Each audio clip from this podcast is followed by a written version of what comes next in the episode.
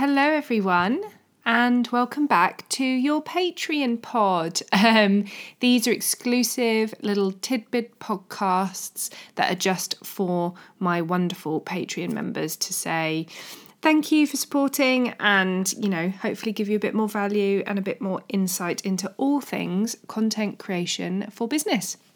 So today I wanted to kind of recap a few a few things about Pinterest. I feel like Pinterest, you know, is finally getting recognized for the amazing tool that it is.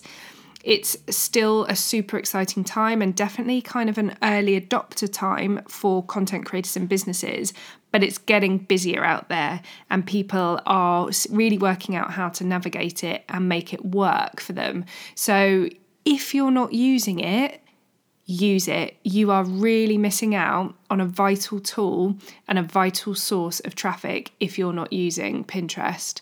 Um, so I just wanted to kind of cover off a few things to just remind you and some good practice things to kind of um, utilize with your Pinterest marketing strategy. Now, I want to point you in the direction of the members Facebook group because there are some great resources in the units. There's a quick start strategy guide, and there are a couple of webinars that I've recorded live. Um, it's really worth a watch because I talk through exactly how to use Pinterest if you're totally new to it I'm not going to cover that now. Um, I'm presuming if you're listening to this that you have some kind of knowledge and background with Pinterest. So, if you haven't already, you need a business account. You can turn your existing account into one really easily, it doesn't cost any money. You need to claim your site. So, whether that's a blog or a website, you need to claim it. And you can do that in your settings. And you need to enable rich pins. Those are the things that you just need to do before you get started. If you're not sure how to do any of that, Google it. It's super easy. What I want to say is you need to be making Pinterest part of your weekly routine. So, whatever you've got in terms of your process of creating content, Pinterest should be an added step. So don't make it a chore, don't make it this huge, insurmountable thing. It should just become part of the process. It definitely is with me. So, you know, if you're creating a blog post or you're creating a new page on your website, then make sure you're thinking about creating three to five fresh pins that will point to that page and schedule it. You can schedule directly into Pinterest these days, or you can also use the amazing Tailwind. And I've got a referral code which is tailwind.com forward slash HGL underscore blog. It's in the um, feed of Patreon, so you can scroll down and click through as well. It means you'll get a free month, and so will I. So feel free to use it. But yeah, you want to be making it part of the process. So when you've created some content, you should be creating three to five fresh pins.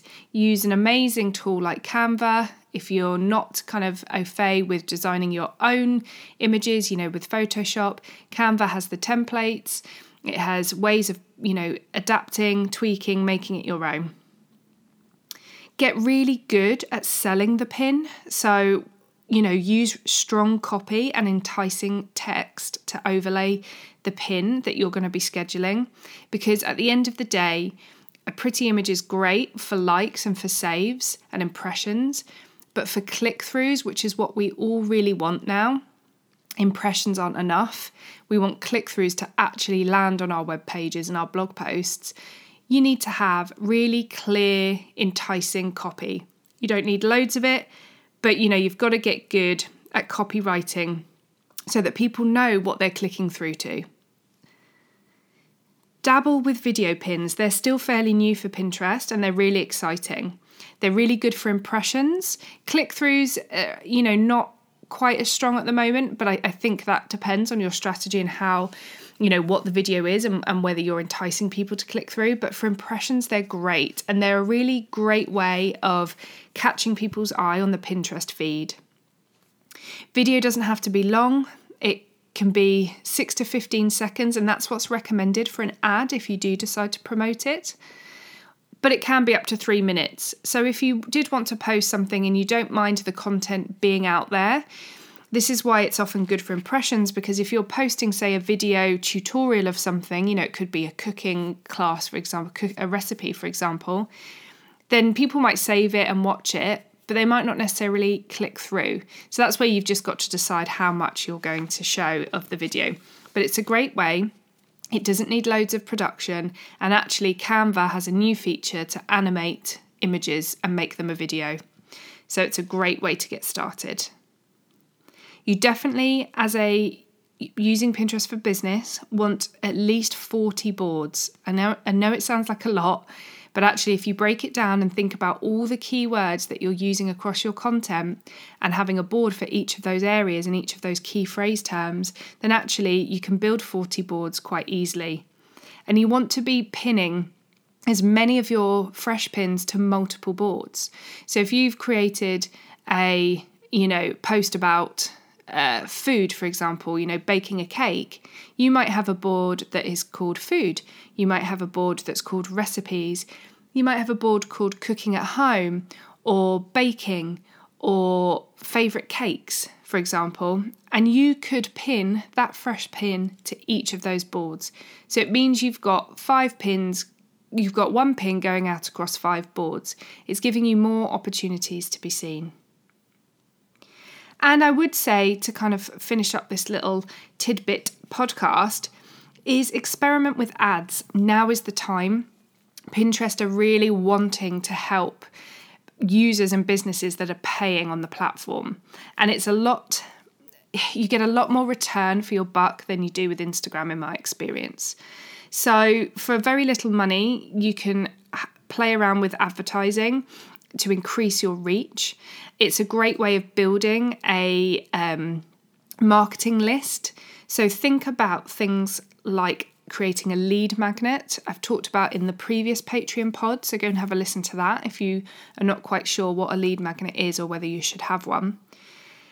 But you know, if you have your lead magnet and you have a great funnel to filter people into, then having a pin, you know, with that lead magnet enticing people, then that's a really fantastic what you know thing to promote and to play around with in terms of ads.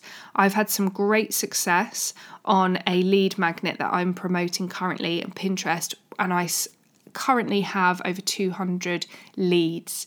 And um, those are people that have clicked through and signed up and registered their interest for what I am selling. So it's a great way of generating a mailing list if you are just starting out or if you need to kind of build your mailing list um, and expand your marketing reach.